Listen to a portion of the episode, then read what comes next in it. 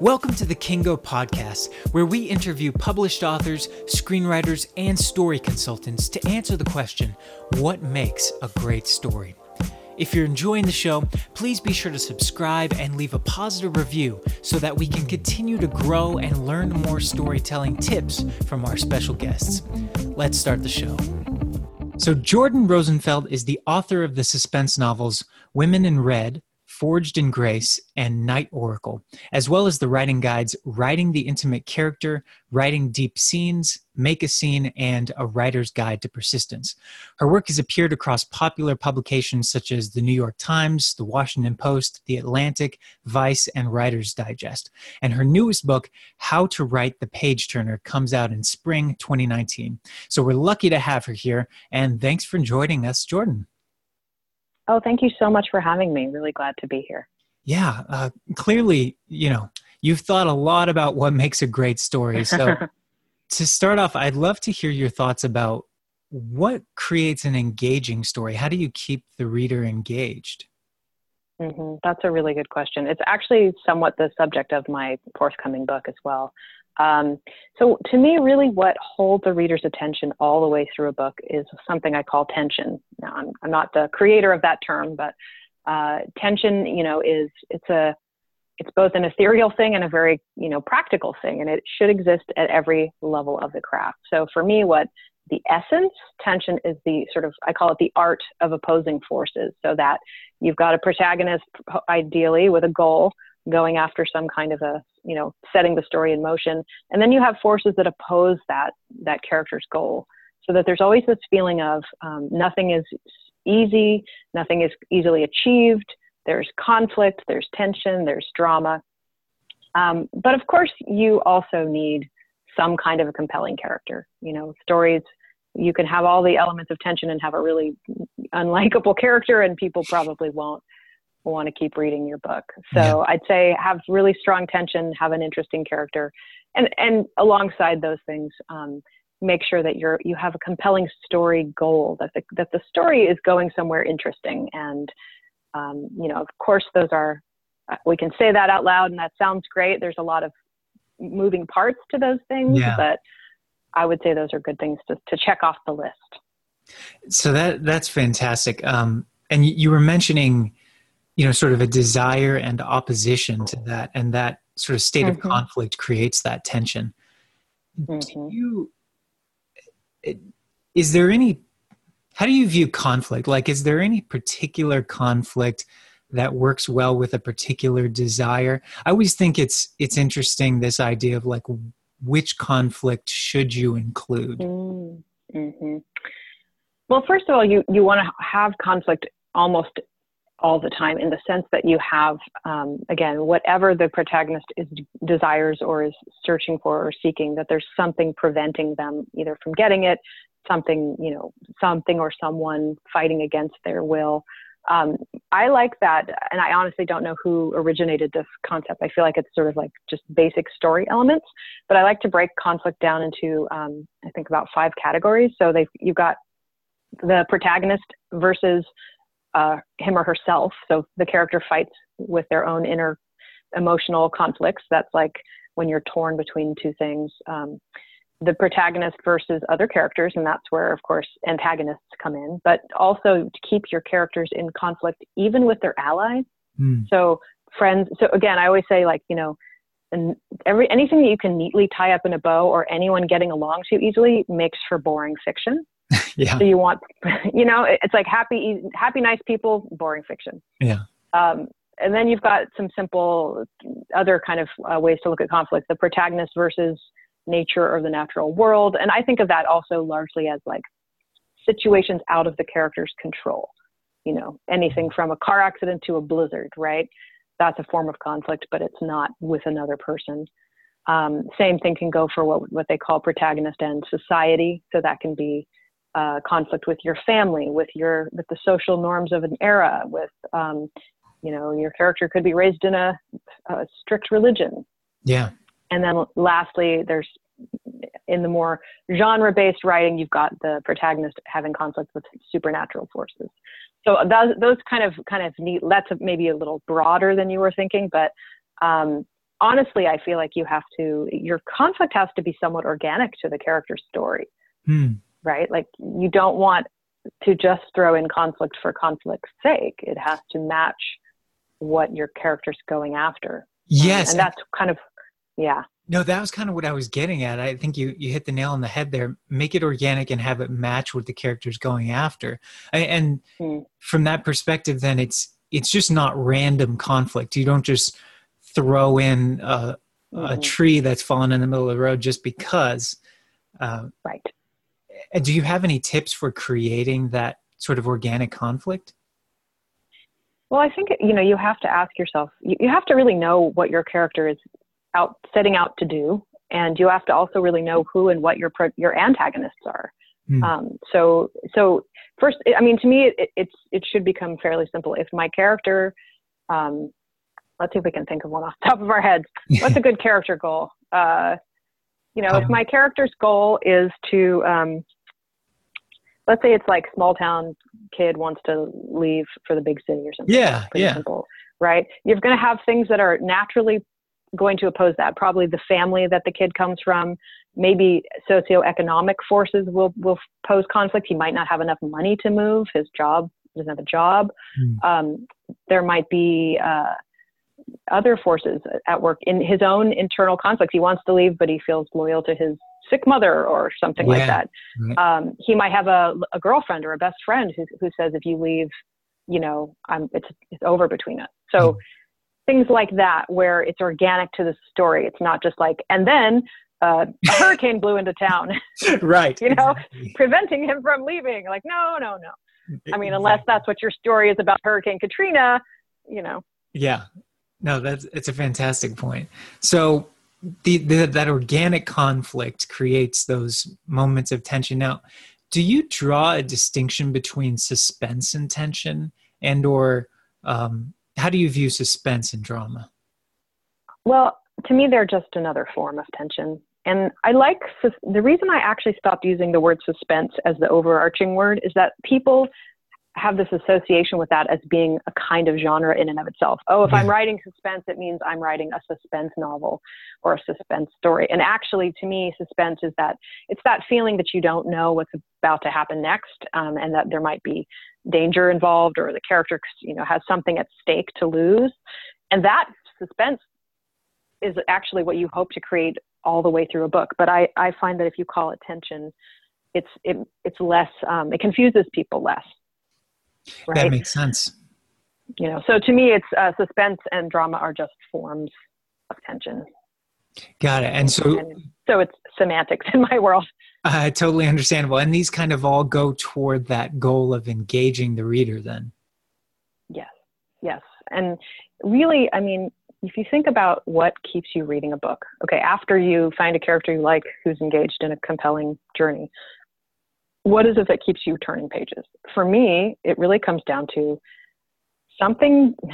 I need to know what's going to happen next because probably my character is either in in danger or stands to lose or gain something and I want to make sure they either gain that thing or don't lose that thing. Yeah. And so I can't stop reading because I haven't yet.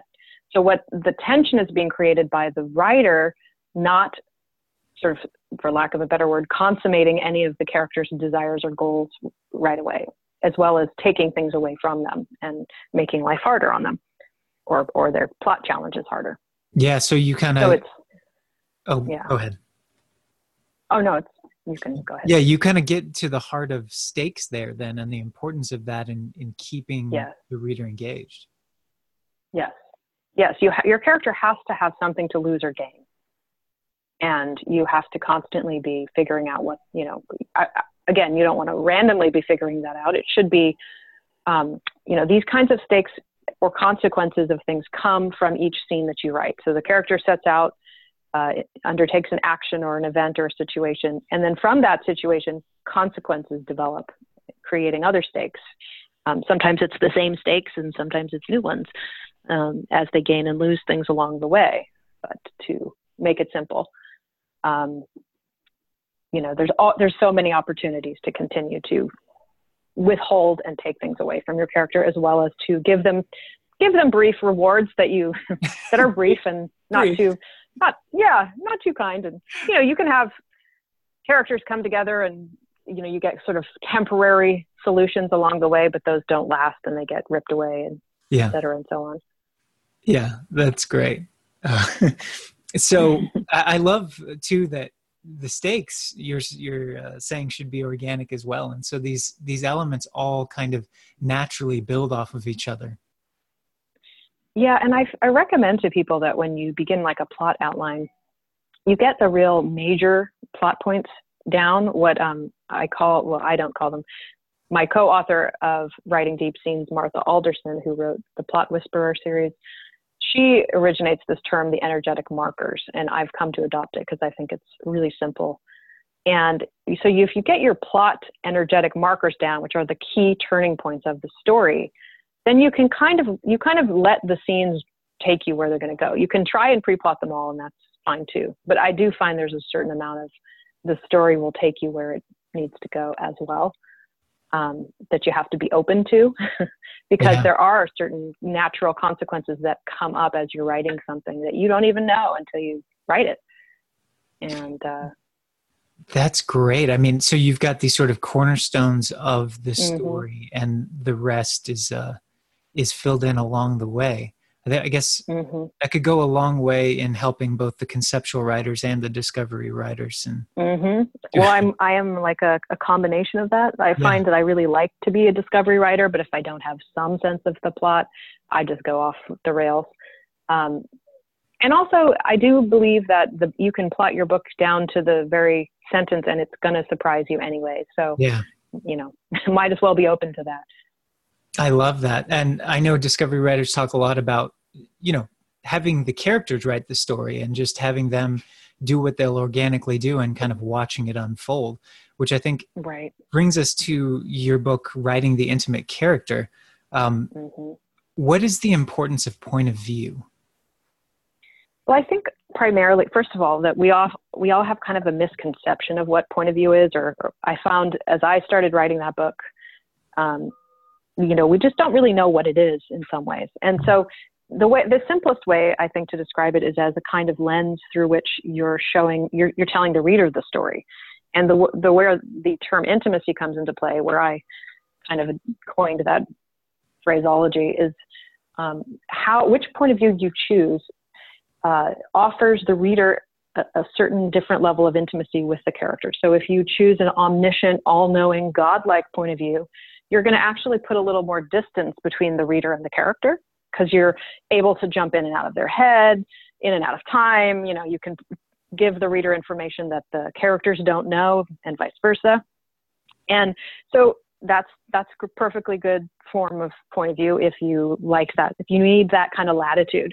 But if you want to really get up close and personal so that the reader feels like they are in the story or even in your character's head, you're going to want something more intimate like it can just be third person intimate it can be first person but it really it's important because if you just willy-nilly write your story without thinking about point of view you can actually kind of lose your reader and they can start to feel distant from the character mm. if you're trying you know when that that might not be your goal um, i mean some people are just again intuitive writers and they pick a point of view that works just fine but if you do find that you're having especially if readers feel disconnected from your character or they feel like they don't know where certain information is coming from in the story, you might want to slow down and, and really re- refresh yourself, which my book tries tries to it tries to not just tell you like here's what the point of views are, but show them in action and show how they convey different kinds of um, tones and, and, levels of intimacy.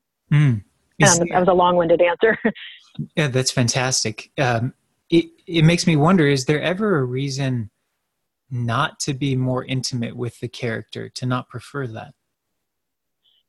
You know, it's I've come to realize it's just very stylistic. I think that certain kinds of novels like historical fiction and science fiction and, and even fantasy sometimes require being able to tell the reader information that doesn't come from directly within the character.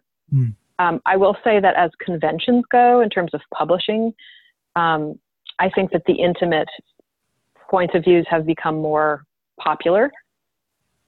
You know, I don't know if that's like a, indicative of our sort of self-absorbed culture or if that's just you know we go through phases publishing goes through sure. phases. Um, but you know there are there is a time and a place for where, for really being able to pull back a little bit and convey like historical information or whatnot. But you have to keep in mind that you have to do it in a balanced way or you do run that risk of, of boring or losing the reader because you've slipped away from the characters yeah you know and i almost wonder if um, that intimate point of view does go toward engaging the reader in the sense that they embody the feelings mm-hmm. and imagery that's exactly right. I mean, that's what I like about those intimate points of view is that you feel like you are inside the character, if it's you know, or alongside the character, and that just that I think that makes you more invested in the pro- in the story in some ways. So the point of view then, uh, it almost becomes a mechanism for creating empathy. Then I would say so, empathy. And, and also it helps ground people in the actual scenes themselves, you know, really makes you feel um, like you're really there. It's all happening to and with you. I mean, that's the whole power of a scene is that it, it invokes, it literally invokes the senses of the reader in mm. such a way that you feel like time is like it's happening right now as you read it. That's fantastic. Um, mm. What do you think separates a timeless story from a good story. So I know there are a lot of mm. techniques. I, I, think if you follow the plotting or the the structure, you can pretty much create a good story or at least a decent story. Yeah. But it's it's hard to get that extra bit to create a timeless story. You know, I think there are multiple things that create those. A couple of things that come to my mind. Um, the stories that tend to linger with me are the ones that tackle, I would say, more complex human issues. So, like, you know, if I'm just going to read, a, it's not to say that I haven't read a mystery novel that tackles complex human issues, but if I, you know, sometimes the genre tends to feel kind of like taking a, a shot of espresso versus like, right. I don't know, drinking a latte. I don't know. it's not a good metaphor, but it's a great point though. We kind of expect a different sort of satisfaction out of it. Yeah, and and I think that um, that a lot of those books tend to have more they go a little more introspective into the character's inner world and show them but i also think it's just they show people grappling with you know aspects of the human condition that are challenging those tend to be timeless and also the other thing i've noticed that makes a book if not timeless stand out to me in a way that i it lingers is when there's this really a lot of care taken with the the language and the imagery in the book so that it's like good story, great characters, but there's just that that level of the language resonates with me and lingers. Mm. Um, and you can do that whether you you don't have to be a literary writer to create powerful imagery. In fact, I have there's a whole chapter in my new book that's on imagery, um, which I'll be teaching at the Writers Digest conference this weekend. Um, this probably to. won't even run before that. no, I'd love to hear some quick thoughts on on imagery. If you could preview some of that for us. I mean, what does create that interesting imagery?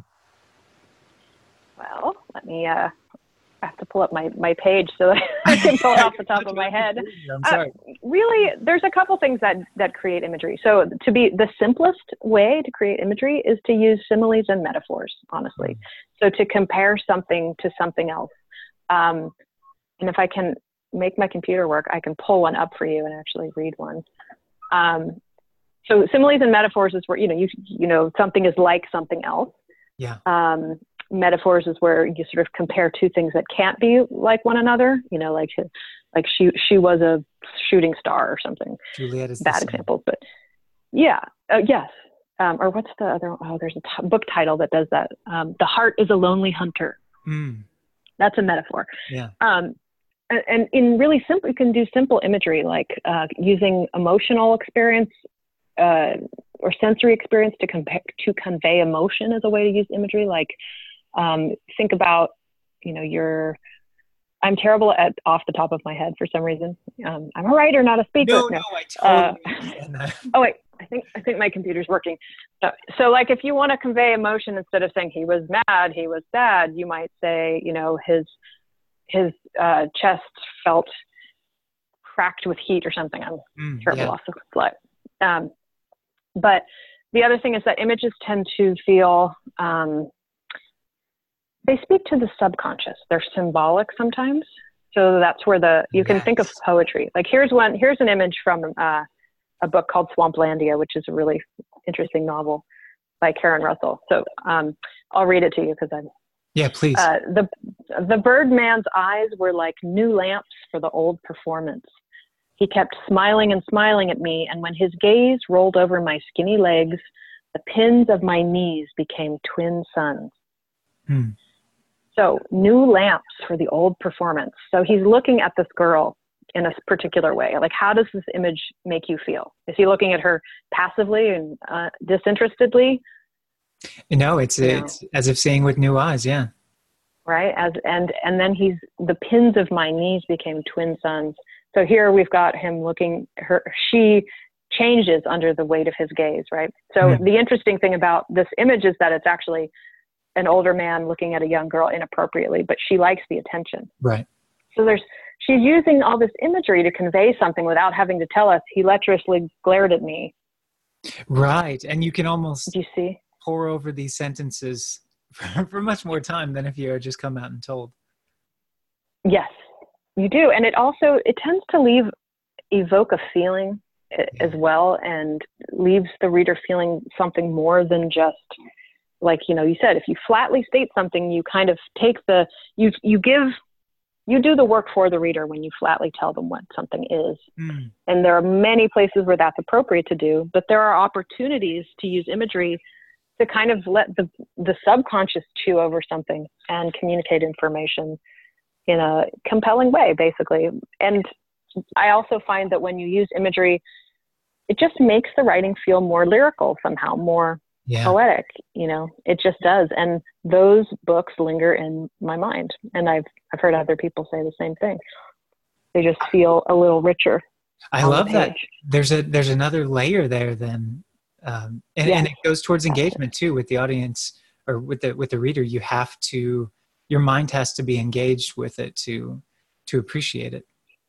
Yeah, there, that's a good way of putting it. It is like a layer of engagement, and it's like it's like engaging something below the conscious mind, so that that's partly why I think it lingers and makes you feel things because you're you're still kind of chewing it over in your mind later on, um, and so yeah, so that's those are just a couple possibilities for. I'm you, sure other writers would have other ideas. I know another one that comes to my head would be personification. I guess. Um, are there mm-hmm. any other techniques that you think are particularly important? Um, simile, metaphor, personification.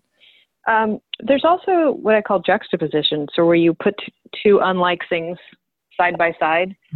Um, let's see if I have one on hand. Forced to reconcile them and compare them. Yeah. Yes. Yes. Especially if they're like, there's one. Um, I don't have it in front of me, but it's. Oh, let me see if I can. I can. I can't remember if it's in my slides here or not uh, sort of like comparing something delicate with something vicious mm. side by side, um, like an image that that that pulls to two things that's kind of startling sometimes, or sort of makes you go, "Ooh, yeah. Hmm, you know, hadn't considered that." Um, that's one another way to do that kind of image building.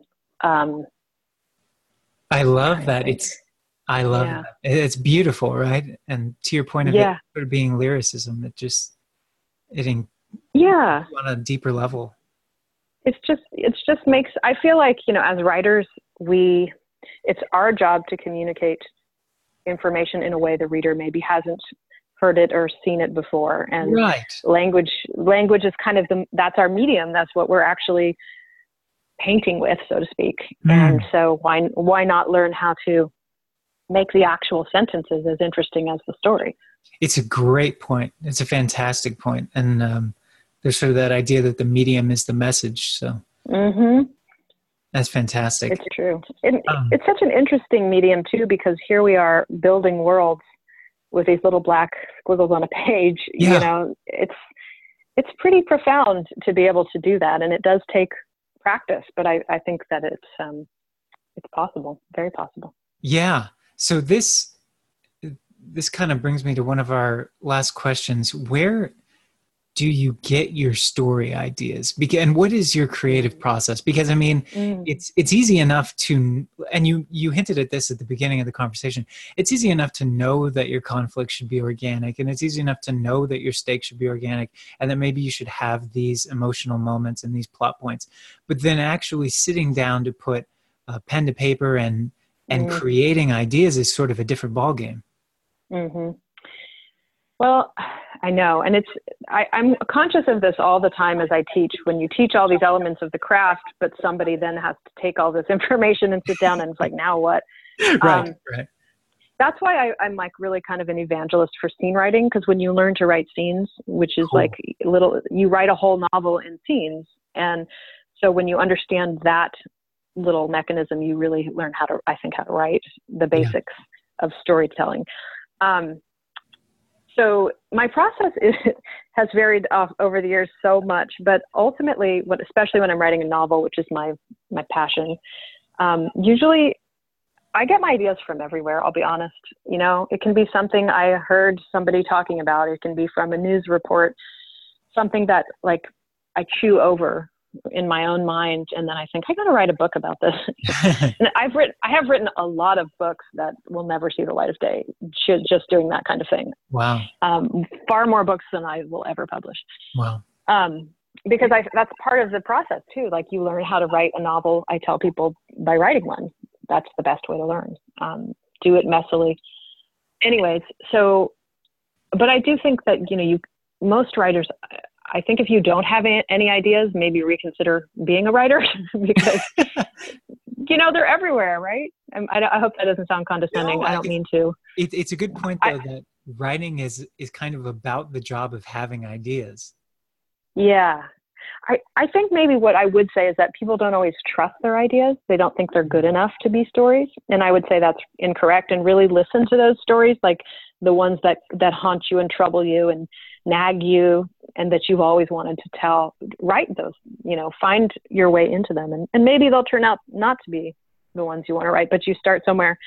And the same thing goes for me in terms of starting a novel. I tend to have i tend to either have a scene in my head just a random scene or a character sort of conflict like situation. Like i had i'm working on a novel. I'm actually revising the draft i started a couple of years ago about a woman who lost a child.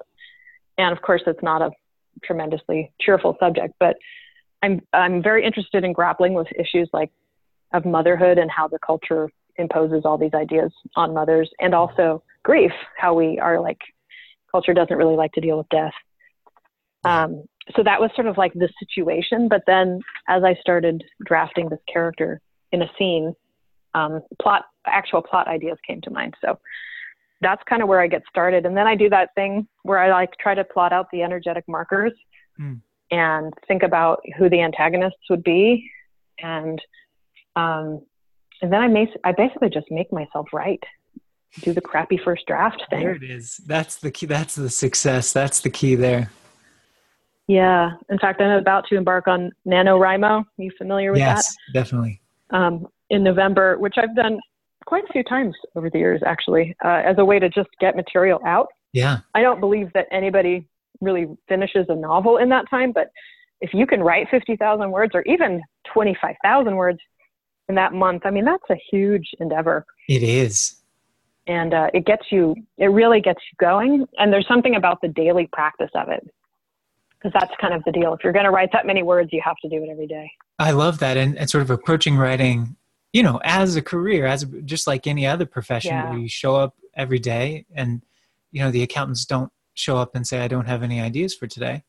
So you, you just got to chain yourself to the easel. And it's it really comes down to you just have to start somewhere. I think that a lot of us can undercut ourselves by trying to get it all right and you know we have these perfectionist ideas in our heads about what we should be doing and it's like just write just write the first sentence and i guarantee you'll get a, set, a second sentence that is great advice about sort of stifling that judgmental voice in everyone's head mm-hmm. it's hard to do but it's ne- it's just necessary and then actually after a while i feel you you actually feel freed up from that that sort of critical voice once you just get to it you know mm. That's fantastic. Well, thank you so much for your time. Um, after your book comes out, How to Write a Page Turner, I'd love to have you back discussing that one. Yeah. Thank you. yeah, you, it was great to be on. Yeah, really appreciate it. Thanks again to Jordan Rosenfeld for her time and wisdom. Check the show notes for a link to her website and her books. And if you're enjoying the show, please be sure to subscribe and leave a positive review so that we can continue to grow and learn more storytelling tips from our special guests. You can learn more about upcoming guests, our creative writing group, and writing workshops at our website, kiingo.com. That's K I I N G O.com. That's all for today. Now, let's get to work and write some great stories.